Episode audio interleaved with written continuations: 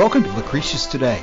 This is a podcast dedicated to the poet Lucretius, who wrote On the Nature of Things, the only complete presentation of Epicurean philosophy left to us from the ancient world. Each week we'll walk you through the Epicurean text and we'll discuss how Epicurean philosophy can apply to you today.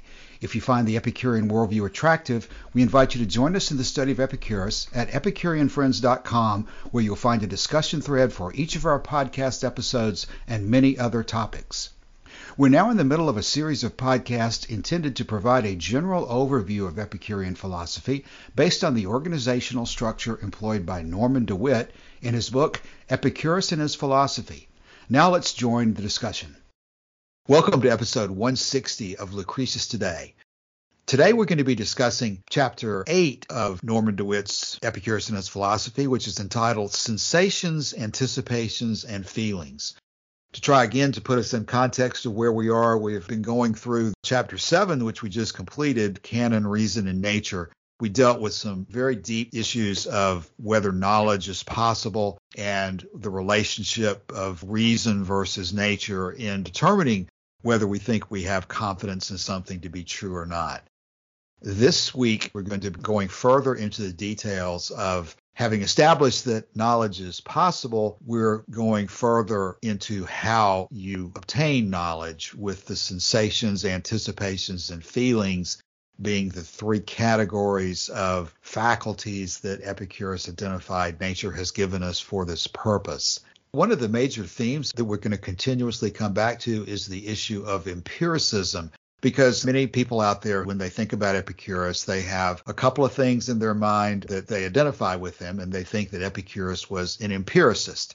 Now, our podcasts are not aimed at professional philosophers, and there's going to be a lot of people who don't even have a strong impression of what empiricism really means. So, before we get too far into the discussion today, we're going to talk about what empiricism is and what the implications of it are because obviously if something doesn't have any real world implications, we're not all that interested in it. But in general, I would say that the big issue involved here is some people say that Epicurus, in being an empiricist, only believed those things that his senses could directly reveal to him. If he didn't see it or taste it or touch it, then he didn't believe it was true. And as DeWitt points out throughout this section, that's not true at all. Epicurus believed in atoms, for example. He thought that his conclusions pointed directly to the existence of atoms. And you don't see or touch or hear or smell atoms directly. You infer their existence from other evidence that you do see directly, but you never see an atom or touch it directly. So there's an important distinction here that Epicurus was using not only these natural faculties of the sensations, but he was taking the evidence from the sensations and reaching conclusions through deductive and other types of reasoning about the raw evidence. He was taking the circumstances of things that he could see and moving into conclusions about things that he could not see based on what he does see and feel and taste and touch and so forth. So there's a lot of implications of that, including potentially the biggest issue of all in our lives today in terms of facing religion, which is based on faith and issues of people who take the position that faith can give you conclusions about things without any evidence whatsoever or contrary to all the evidence that you end up believing in things purely on faith rather than on any kind of evidence. And that obviously is not a position that Epicurus took, but the distinctions between the religious faith traditions versus Epicurus are very, very important. And they're really not fully explained by simply saying that Epicurus was an empiricist. So that takes us to the beginning of chapter 8, page 133 of Norman DeWitt's book. And the first point he makes is how there are indeed three criteria of truth in the Epicurean canon, as we've been discussing sensations, anticipations, and feelings. But there's a lot of difference in the amount of information that we have about Epicurus's positions on them. And a lot of misunderstanding takes place, especially in regard to anticipations. Cassius, that's probably a good point just to remind people of kind of the overarching structure of this book, which is, and he tells you in the beginning of the book that he's taking the synoptic approach to the book. It's true also that he takes the synoptic approach within each chapter of the book. So the first page and a half here is kind of the overview of the whole chapter that's coming. So I guess the main point I want to make here is that we're getting into some pretty deep stuff. So if we get to the end of the episode today and people are just more confused than they were when they came into it, the hope is that by the time we get to the end of the chapter, which won't happen today, we'll be much better situated to understand some of this stuff because it is quite intricate the way this chapter is structured. So let's start out with putting Epicurus in this big picture of this category of empiricist and empiricism. Before we go too much further, let's talk about empiricism in general, which name comes from an ancient philosopher by the name of Sextus Empiricus. Sextus is called Empiricus because he belonged to the empirical school of medicine. There were three main schools of medicine the rationalists, the empiricists, and the Methodists. But he was a skeptic, and as a skeptic, he was deeply involved in issues relating to epistemology. What, in the end, does it really mean to be considered to be an empiricist? Empiricism, this is from Wikipedia, is an epistemological theory and that's what we're talking about today is epistemology, this whole chapter, that holds that knowledge or justification comes only or primarily from sensory experience. And I see that there is a Wikipedia article on Sextus Empiricus himself, which talks about some of the same material that he raised concerns that applied to all types of knowledge. He doubted the validity of induction long before David Hume did, and he raised a regress argument against all forms of reasoning. So even though we talk about him as being empiricist, it looks like he's really kind of grounded in skepticism. Yeah, he was a Pyrrhonist more basically. But again, Pyrrhonism, skepticism generally, is another school of philosophy whose primary focus is on epistemology. So it's no wonder, I guess, that they would be exploring different kinds.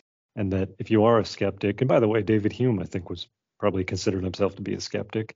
He wrote an essay on miracles, which is worth reading on miracles and why they don't happen. Yeah, trying to keep everything relevant. We've talked a lot in this podcast in the past about skepticism and the idea that Pyrrho had that really nothing was knowable at all. But what Sextus Empiricus's name evokes and empiricism evokes today it seems to me is a more general attitude that basically everything you believe, as you're indicated, Joshua, comes through the senses. And if the lack of sensation is essentially death, then if you're alive, then you're experiencing sensations. But there's a related issue of how strictly you apply that and, and basically what you do with the evidence of the senses. And one of the points of this chapter that we're going to be talking about here is how Epicurus obviously does not say that seeing is believing in a strict sense. You don't have to see something in order to believe it to be true. There's all sorts of examples of that. You can talk about the air, which you know exists because you see what happens when the wind is blowing, or the view of atoms itself. You never see or touch an individual atom, and yet Epicurus is firmly convinced that they do exist based on evidence that he does observe through the senses. So the point is, how do you take the information from the senses and rely on them, but also reach conclusions, at least at times, about things that are unseen and unverifiable directly through the senses? Epicurus certainly does that. And people will throw around the phrase, quote, all sensations are true, as if Epicurus was so focused on taking what the senses say and nothing else that he rejects all kinds of reasoning and logic completely. Again, guess that gets back into the discussion from last chapter. Epicurus does not reject all forms of reasoning by any stretch of the imagination, and even to the extent of logic, you've got Epicurus using all sorts of logical arguments in support of his positions. So as we begin the chapter, this issue of where Epicurus fits in these schools is extremely important. Isn't John Locke also considered to be an empiricist? Yeah, yeah. Empiricism today is probably most thought about, I guess, most talked about, particularly in the philosophy of science, where physical evidence is given precedence over most other sources of knowledge. Epicurus is going to go on to talk about the anticipations and how we have maybe an innate sense of justice. That's not the kind of thing that you can really measure. And if you can't measure it, if you can't reproduce the results, then it's simply not useful for science. Epicurus was not really a scientist. He was a philosopher in a much more general spirit of that word. He wasn't just a philosopher of science. So empiricism does not answer to his total purpose in philosophy, but it's one of the underlying I guess, really the main approach of science. Now, Martin talks about how we expand on that with things like modeling, which I don't have a very good grasp on, but maybe Martin can explain that a little bit better. Yeah, because if you just go by senses, you don't really gain knowledge. You just have a collection of facts, and that's it. From the collection of facts, you cannot derive much. And so to organize these, these facts into something uh, where you can derive something on, you establish a model. So if you simplify it, the first step would be to make one tentative model out of the empirical facts uh, we have, and then to test it with experiments. No? So that means we gather more empirical facts, and it's then this interplay which is then the scientific methodology. So and empiricism will just emphasize uh, this collection of facts and neglect the modeling, and that one is basically useless to people. It occurs to me that this ambiguity between senses and modeling is a source of an argument that I see made by particularly creationists or proponents of intelligent design, where they'll say things like, no one has ever seen a frog evolve into a human or something like that. No one has ever seen a crocodile evolve into a duck and furnish that as if it's evidence that the theory of evolution is false. What they've simply not done is understood really what's going on in the theory of evolution, that it happens over a long range of time, and it wouldn't be expected that you see an evolution in one individual from one species to another. In fact, if that did happen, it wouldn't prove evolution right. It would prove it wrong. So, anyway, one of my hobby horses. Joshua, yes. And a moment ago, you talked about that you can't measure anticipations. And I, I, think you probably also have the issue that if there's three legs of the Epicurean canon in terms of feelings, it's very difficult or even impossible to measure feelings either. So we need to struggle through it, I think, because what Epicurus was attempting to do and what we would like to have for our own lives is sort of a practical, prudent, common sense, accessible, understanding of the issues that are involved here. Because a lot of people, when confronted with these religious arguments about faith and believing all these things that you have no evidence whatsoever for, they instinctively can tell that that's not a very smart way of approaching things. But as often happens, you don't want to swing the pendulum too far back to the other side of saying that you're not going to believe anything unless you can see it and touch it for yourself. That would not be a logical, reasonable approach to life because you simply have to make decisions and reach at least tentative conclusions about things that you cannot see or touch directly. All sorts of issues in life involve that.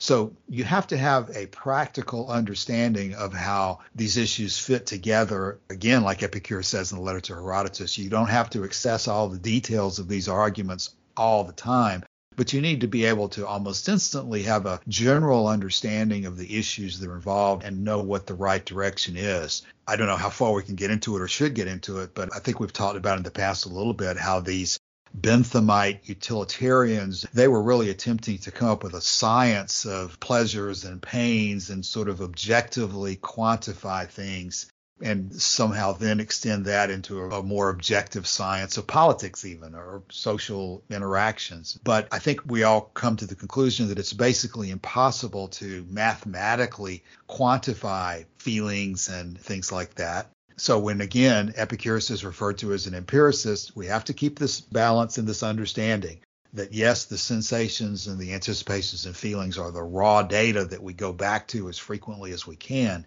but we just don't limit ourselves only to the data that they produce. We produce models, as Martin was saying, or we recognize patterns in, in the data and we act based on those, even though we don't see every piece of data that we might like to see. And we react if things change, right? If Absolutely. If, if, oh, I get pleasure out of eating ice cream. Well, now my mission, right, if I think pleasure is the good, is to just eat as much ice cream mm-hmm. as it's mm-hmm. humanly possible to do the pleasure involved quickly changes into something not unlike suffering in that case. And I think that's one of the real huge errors that people end up running into as they try to apply Epicurus in a social or even a political way, in that everybody has different feelings of pleasure and pain, and they end up ranking their activities of life in a very individual basis. And you use the example of ice cream. We can say people generally like ice cream, but there are people who don't like ice cream. There are people who like one flavor versus another. And it's because of the nature of the individual humans. You can generalize, certainly, but the generalization is just sort of a statistical model and it really doesn't tell you in an individual case whether that person is actually feeling pleasure or pain. And the very same thing that they find pleasure in at one moment, they might find to be very painful another moment. The idea that you can take logic and reason and extrapolate from a current set of facts to a universal conclusion that's going to apply to everybody all the time and everywhere is just not going to happen. It's impossible to do. And when you attempt to do it, you end up causing all sorts of damage to yourself and to other people because you've fundamentally failed to understand the way the universe works, the way that individuals work. That these sensations, anticipations, and feelings are just very individual from person to person in a common definition of empiricism, you can to some extent come up with methods of measuring sight, sound. You can rank things in terms of color and volume and all sorts of other different specifications. So you can end up measuring them, but you can't end up measuring to any real degree the other two legs of the canon, pleasure and pain and the anticipations. And so two of the three legs of the Epicurean canon are outside of what we would call empiricism. So it's as much an error to think of Epicurus as an empiricist as it is, in my view, to think of Epicurus as strictly a hedonist. In each case, Epicurus had his own very well developed and very subtle set of views on these topics. If you end up just putting them in boxes of empiricism or hedonism, you miss tremendous amounts of details of the philosophy. Joshua, I think the next point that is whether these three are basically three aspects of a single faculty or whether they are totally discrete and function separately from each other and to what extent they act sort of together or in sequence. He ends up coming to the conclusion that they are neither three aspects of a single capacity nor are they totally discrete, totally functioning separately. The conclusion is that they do act together and in sequence. Are sensations, anticipations, and feelings the three sides of a single triangle, for example, or are they totally discrete things which are acting totally independently of each other? He says reacting, actually. Either verb, are they discrete, separate entities? What he says here is that all three may be components of a given reaction, but they occur in a sequence. So sensation comes first in a sense, or at least it's the most proximate to the kind of stimulus that we as humans deal with all the time things we see, things we touch, taste, hear, smell. So he says that sensation is irrational and merely registers a quality. Now, that word, that's a whole barrel of snakes right there, isn't it? Because mm-hmm. the whole qualities versus property thing, that'll come later in the book, and we'll deal with that at length. But he says Sensation registers as a quality, for example, sweetness. It is then the intelligence that says, This is honey. Is that the anticipations? And then he goes on to say, And it is the feelings that report, I like it or I don't like it. So the stimulus is the same. The three actions occur in a sequence, but pretty close to simultaneously. Yeah, Joshua, I picked out that sentence myself as particularly important, and we probably ought to talk about that for a few minutes because that really gets to the bottom of it. I agree with you when he says it's the intelligence that says this is honey. He's certainly analogizing intelligence to anticipations, and so the function that he's talking about with anticipation surely must be wrapped up from his point of view in the intelligence here. But that way of looking at things as three aspects of a single process is really important to think about the implications of when he says it's irrational and registers a quality, he's going to develop that into a discussion of how the sensations don't have their own opinions about things. They just simply report things automatically. And then when he says that the intelligence says this is honey, that's this whole process of analysis that clearly is not inborn as a baby. You don't know what honey is as a baby but there is a part of you which gives you the ability to put together things that are, again, I used the word earlier, pattern recognition. You begin to see things over time as connections. So there's some kind of a connectedness faculty that, again, not inborn with you as a complete idea when you're born, all the different connections you're going to make throughout your life, but you apparently are born with this ability to make these connections that you have to have, or else you're not going to be able to make the connections in the first place. And then the feelings, which is what we talk about as pain or pleasure, as being whether you find it desirable or undesirable. And we will defer for the moment answering the question about whether you can do one of these things without the other, but I think we're probably going to need to return to that at some point. Can you anticipate things that you have never felt or sensed? Can you sense things that don't involve anticipations and feelings? And I guess the third one would be can you anticipate things that you can neither feel nor sense? That's going to lead to some interesting discussions beyond the scope of where we are today, but we will come back to that now that we've raised it. Yeah, we have enough to talk about, like when DeWitt offers this sentence. It is positively known that Epicurus postulated the existence of an innate sense of justice and called this anticipation. Yes, I think that's the principal doctrines as to justice. And if I remember correctly, there's other examples I think, in terms of time and perhaps the issues of divinity. And of course, there's a big issue when DeWitt says, is it innate or not? Since we've been talking a lot about empiricism, one of the ideas traditionally associated with empiricism was this idea of the blank slate or tabula rasa, the idea that the human mind at birth is just a blank canvas waiting to be filled with stuff. Epicurus according to DeWitt here, seems to not take that direct approach. He seems to think that due to the way that our species came about, due to the development of our minds, due to our particular orientation to the physical world, we come with certain faculties, certain kinds of maybe knowledge. Can we call it knowledge? When he talks about justice, that's not really about knowledge, is it? That's more about judgment. But it's the idea that some of this stuff is instinctive, right? And you can look to animals to see that as well. In fact, his main argument, which is that pleasure is the proper goal of life, is an argument that he partially derives from observing newborn animals. Yes, Joshua. Thank you very much for bringing that up because that really is one of the big themes of all this. We've made the point that Epicurus should not really be considered to be an empiricist, but that point may not really have sunk in. People may be still thinking to themselves, who cares whether he's an empiricist or not? You can begin to understand the issue of faith versus sensation and how to deal with evidence. But there's this related and even equally or more important issue of are you born with any kind of ideas in your mind or not? You know, Plato was talking about that you potentially have been reincarnated and that your whole life is a process of attempting to remember and identify these things that you knew in a prior life or prior dimension. And so that's a hugely important aspect of Platonic philosophy that relates to divinity and so forth. But it continued to be debated, and John Locke, I think that that's what he's associated with as well. Aristotle is associated with rejecting Plato's recollection theories. And I believe the blank slate issue is traceable back to Aristotle, who, in rejecting Plato, came back with this idea that you're basically not born with anything previously, and everything that you end up thinking is a result of things that happen to you directly through your sensation experiences in your life which ends up being translated by John Locke later on as to into a whole theory of government and has tremendous implications in terms of education and dealing with people and whether people can change and all sorts of, of important social issues.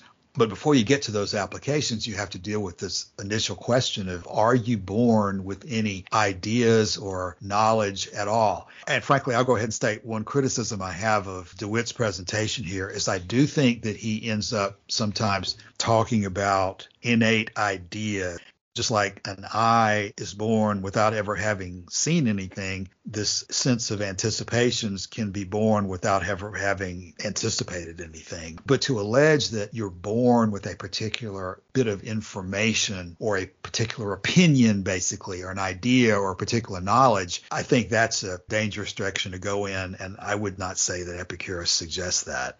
And I don't really think that DeWitt goes too far in that direction, but sometimes some of the language he uses would imply that you're born with an idea, and ideas are probably fully formed knowledge, which I think you can rule that out. Yeah, well, let me say first of all that, that, the reason that this issue of empiricism is so important is because I'm on the Wikipedia page for Epicurus right now, and it says exactly this Epicurus was an empiricist, meaning he believed that only the senses are a reliable source of knowledge about the world. So it's important because there is a lot of confusion on this point. As to the issue of justice, something that you can notice with children, apparently, I don't have children, but things I read about children, is that from a certain rather young age, if you have a cookie, for example, and you break it in two one part is really small and the other part is big. If the kid is young enough, or if the children are young enough, you can give them each one part of the cookie. And even if they're completely different in size, they'll still have the idea that that's fair because there's two pieces and they got one and their brother got the other one. Mm-hmm. As they get a little bit older, that trick doesn't work anymore. So maybe if what you're born with is a sort of a seed of a faculty that grows over time and presumably grows regardless of culture or education or anything like that. I don't think children, depending on where you go in the world, are going to be all that different to each other. They're still going to have the same basic issue of by the time they get to a certain age, they're going to want half the cookie, not just one piece of the cookie. And you know, Joshua, at the end of the last episode, I quoted a statement from a man named Jackson Barwis from a book called Dialogues on Innate Principles. And this issue that we're talking about now is exactly what that book that he wrote was directed to.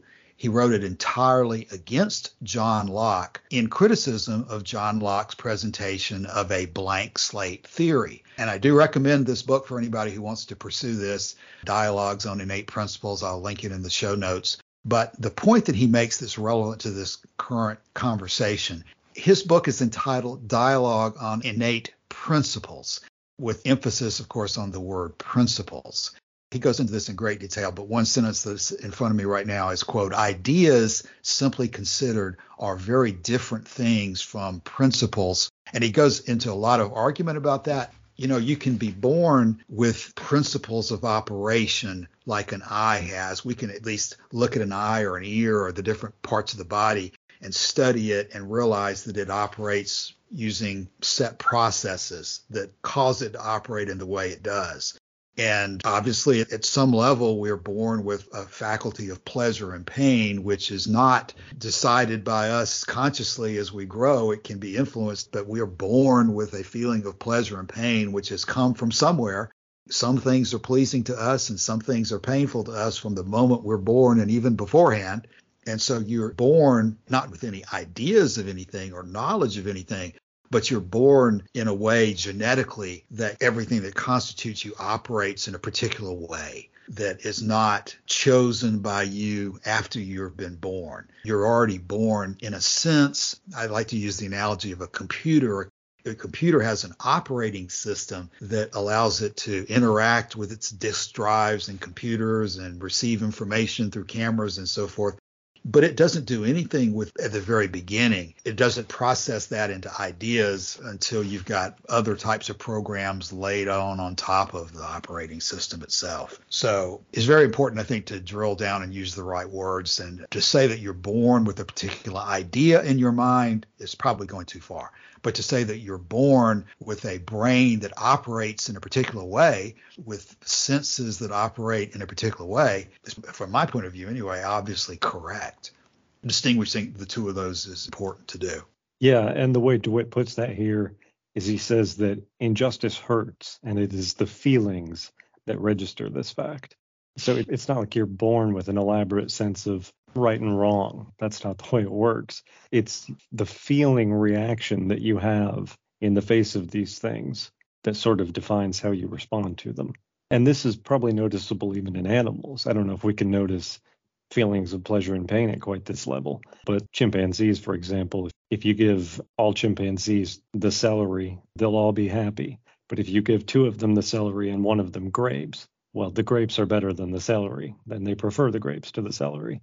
So the two that got celery instead of grapes are going to be unhappy because they didn't get the grape. It sounds kind of like a petty thing to squabble about, but this sort of gets at the heart of all of these conversations. What we've observed going on in animals, we kind of can see that in ourselves.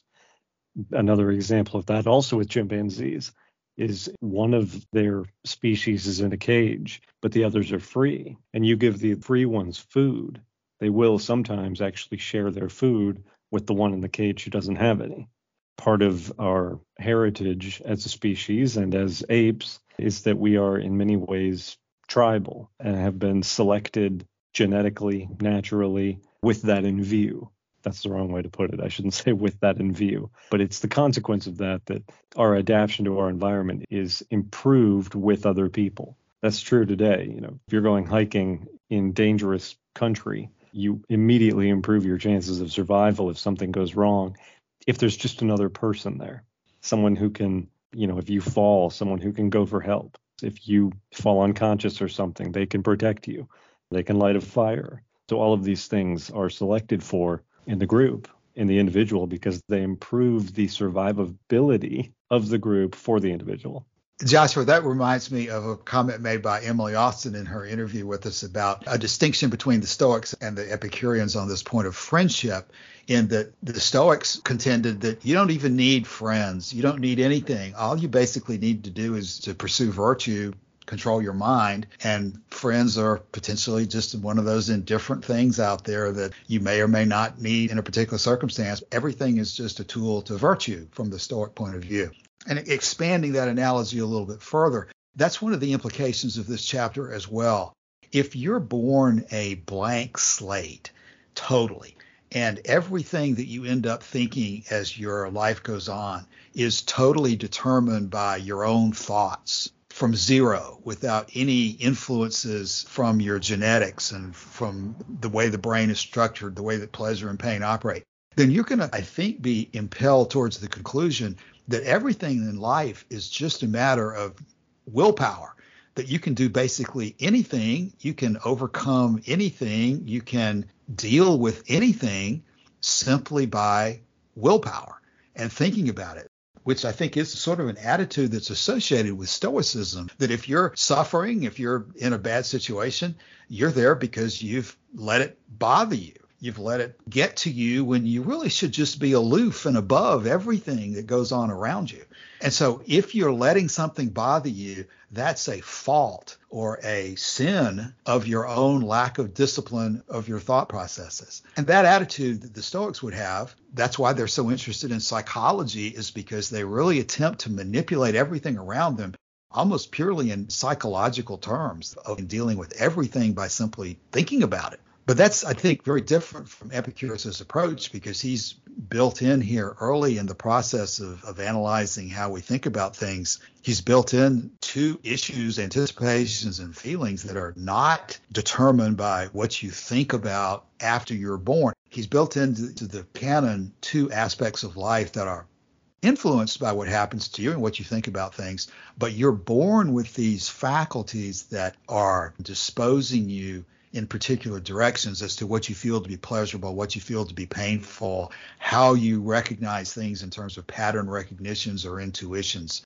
And so I think that leads to significant implications for distinguishing Epicurus from Again, you distinguish him from the Stoics or people who believe in blank slate, and you can distinguish them from the strict Platonist position of an ideal form world that you are trying to recall after you're born you're not looking to another dimension or to a divine creator for this influence in your life. You're looking to your heritage as a human being, your genetics, your evolution, the things that have evolved over tremendous periods of time.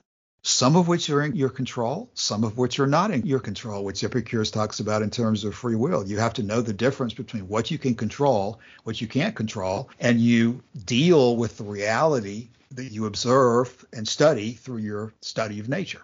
We're not going very fast through this chapter so far, but I, this is, I think, very important material for us to bring out the implications. It seems, you, you, know, you can skim through somebody's book and say, here's a chapter on canonics, and think, oh my God, there's no way in the world I'm going to spend any time reading anything about epistemology or canonics or something that nobody would ever have any interest in at all. But they have tremendous implications when you think about them. Yeah, absolutely. Okay, so where we are now, we're still in the very introductory section of chapter 8, and I don't think we're going to get much further than that today. And maybe we should begin to bring today's session to a landing by emphasizing this point that DeWitt makes at the bottom of page 133. He says, quote, when once the criteria have been recognized as three distinct reactions occurring in close sequence, the next point is to recognize the general approach of Epicurus to the problem of the canon as being biological or more precisely genetic. This attitude reflects the contemporary increase in the interest of the study of biology, which included animal behavior.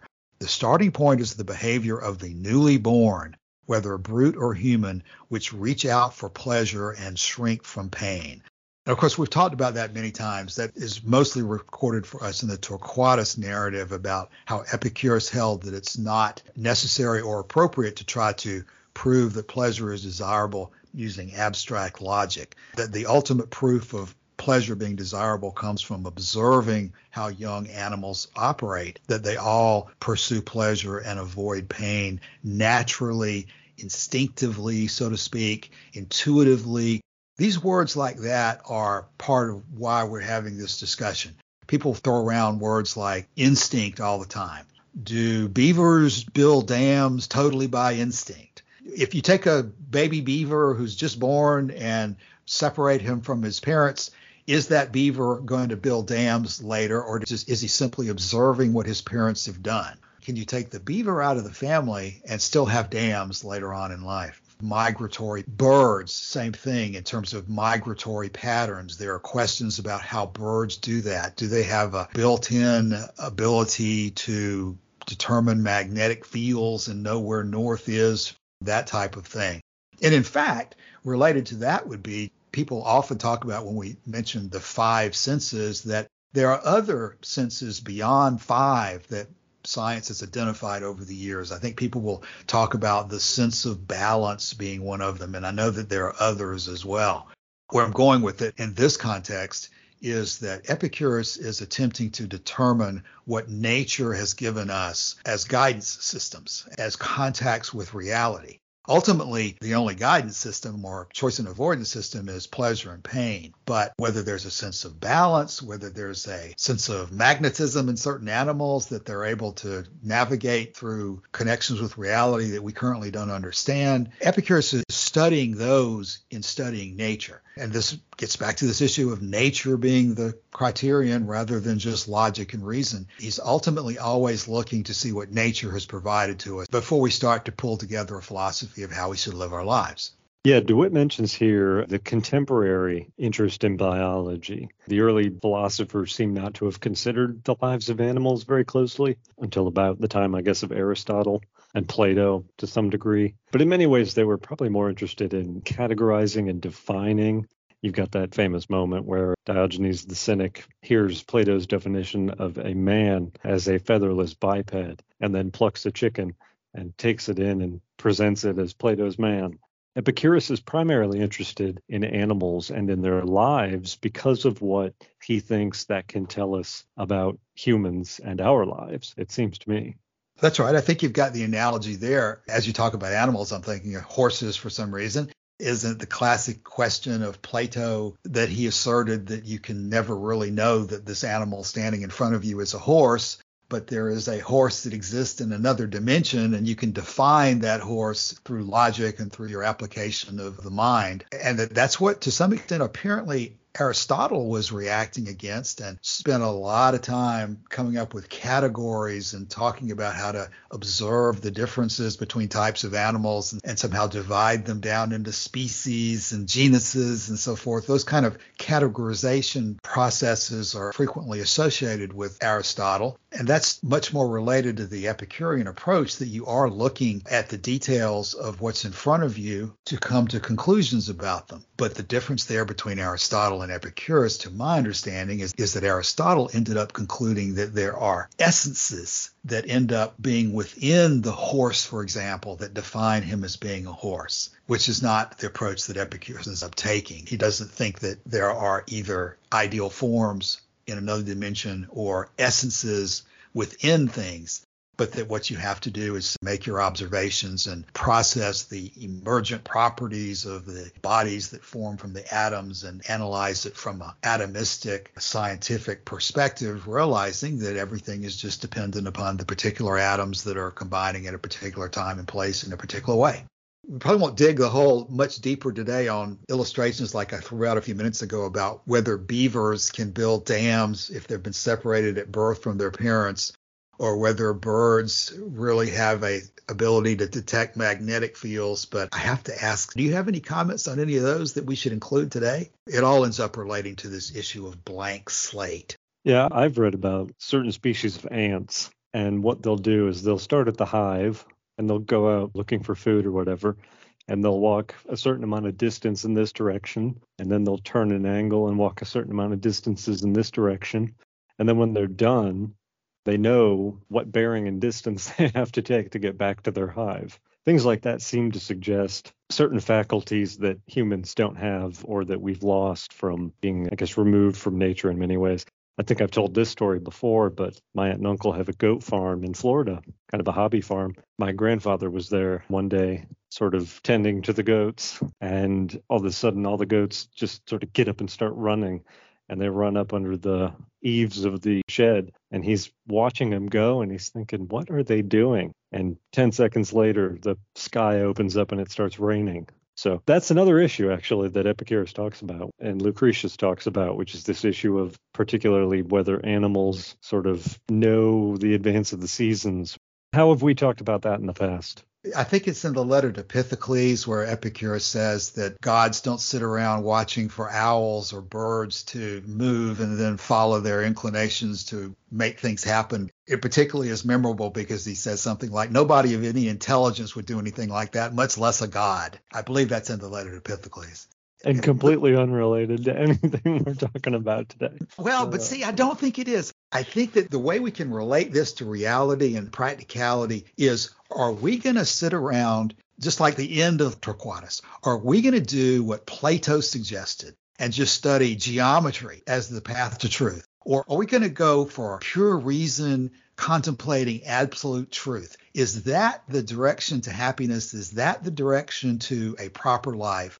Or is the proper life, the best life, the happy life, is the direction to the happy life more involved in studying nature, which includes us, to study our own faculties, our own senses, to understand how our senses work, to understand how our anticipations work, to understand how our feelings work, and to recognize that our happiness depends on us understanding ourselves so that we can then use that information to live the best life possible in a practical way? Or again, is your time best spent contemplating music and geometry for the sake of learning the harmony of the spheres? I think where we're going here stems from those questions. And it's extremely practical and extremely important because it's Epicurus who was right. Pure reason contemplating absolute nature is a bunch of junk. A lot of abstract philosophy if you enjoy it, then it's fine because you're getting pleasure out of it. But it's not practical. It's not prudent for most people to pursue these details of abstract philosophy. And it's a dead end for them. But they still need an understanding of how the world works, or else they're going to think that they're going to hell and that the rain is caused because God's mad at them.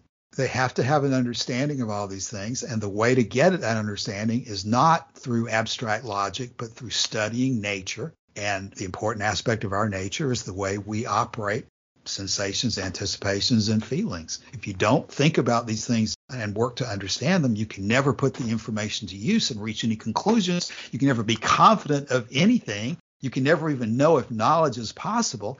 You can never even do anything but talk to people who are standing on their head and talking nonsense to you. So it's incredibly practical. It's just that it's sometimes very difficult to get past the initial reluctance to talk about these things because as I was talking to Martin earlier this morning, anybody who gets introduced to philosophy nowadays gets introduced to these people like Hegel and Heidegger and talking about all these 20th century analytical approaches to asking questions. There's, I think we mentioned in a recent discussion, there's a movie out there called Waking Life that I saw recently, which is just a sequence of talking to these modern philosophers who just talk nonsense, at least in the view of most ordinary people. Again, if you enjoy it, then you get pleasure out of it. You should do it just because it gives you pleasure. But most people do not get pleasure out of what appears to them to be just nonsense after nonsense after nonsense chained together for reasons that they can't even begin to understand why anybody would think about going in that direction. But every individual has sensations, every individual has feelings of pleasure and pain, and every individual is born with some type of pattern recognition or intuitive faculty that leads them in particular directions. And understanding those is going to be the key to living your life in a more productive way. How's that for a rant to begin to end today? Not bad so far as it goes. The only thing I could really add to that would be to say that my attempt to summarize where we are in our discussion of epistemology over the last, I don't know, six episodes, something like that, is that we've now ruled out the idea that Epicurus was a rationalist, that he put reason in a primary position when it comes to how we know things. We ruled out the idea that he was an empiricist, that he believed that it was only the senses that gave us reliable information and gave us the information that we know. And the other one that we've talked about, I don't know if we've talked about it a whole lot in this discussion so far on the DeWitt book, is the issue of skepticism. I feel like we talked about that a little bit probably earlier on, but Pyrrhonism is the other sort of main branch of epistemology that Epicurus decisively rejects. So our project going forward, we've rolled out now rationalism, empiricism, and skepticism is to figure out exactly what Epicurean epistemology looks like. And for more detail on that, we're going to have to spend a lot of time on the coming chapters.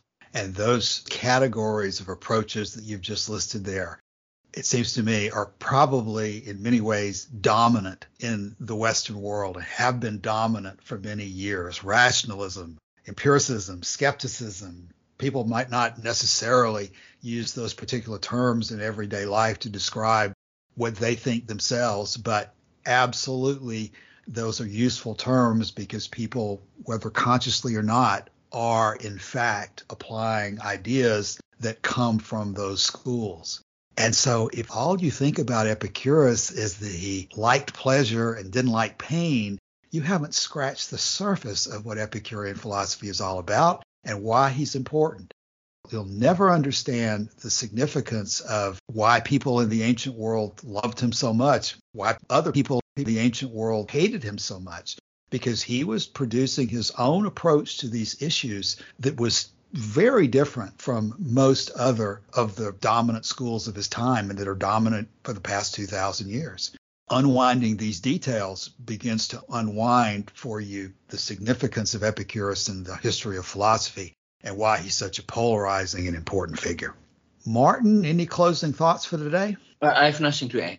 The only other thing I had to talk about, I was recently on YouTube and just wasting time watching just random clips, and somehow I ended up on this scene from The Matrix. And The Matrix is rife with all the stuff that we've just been talking about and, and where it goes wrong. It's the scene where he goes to the Oracle and meets this little kid dressed in like monk's robes or whatever who's bending the spoon and the little kid says, Don't try to bend the spoon. That's impossible. Instead, try to realize the truth that there is no spoon. And then I made the mistake of looking at the comment section. And, you know, people will just say any old nonsense about anything as if it has any bearing on our lives or can do anything to make us live better. And that's the whole problem with epistemology is if you don't have a good understanding of where your knowledge comes from and how you know the things you think you know, you're just liable to fall for any old nonsense. And you know, we've all been there probably. I've I've certainly gone through my fair share of bad ideas in my day, but if you have no method, if you have no ability to sift ideas and come up with which ones work and which ones don't, you're just totally in the dark. That's what Lucretius said. He said life is one long struggle in the dark. That's probably not true for everybody because some people have ways of dealing with these problems. And it has to do with being precise, more precise than most people are comfortable with, about language, about sources of knowledge and, and how to evaluate them. And most people just don't want to do that work. And, and I'm probably resistant to that in many ways myself, but it's something that I need to get better at. One of the things I said to myself before this chapter was my goal is to understand the anticipations because I really am not very good at that. So hopefully by the end of this chapter, I really get a good grasp on them. Joshua, that was a great way to close the episode today. I couldn't say most of that any better. I can't say any of that any better than what you just said, so I'm not going to try. I'll just repeat that we are going to go next week into more detail on the sensations and then more detail on this discussion of whether Epicurus was an empiricist or not, in much more detail than we've gone today all of which has the goal of helping people have a common sense understanding of these issues, the ability to apply general principles of Epicurus' approach to their own lives and live more happily as a result. We are not here to go into philosophy for the sake of philosophy, detail for the sake of detail, argument for the sake of argument abstraction for the sake of abstraction. Believe it or not, we're here to have a life of pleasure and have fun doing it. Hopefully, our attempts to go through this material will be of use to our listeners as we go forward. So, with that, we'll come back in a week. These are very interesting topics that are very difficult to discuss, but we have the forum at EpicureanFriends.com. Anybody who has questions, comments, examples they'd like to throw out, you're welcome to drop by every week, of course. We'll have a thread set up for this episode and look forward to seeing your comments, and then we'll be back in a week. Thank you for your time today, and we'll talk to you then. Bye.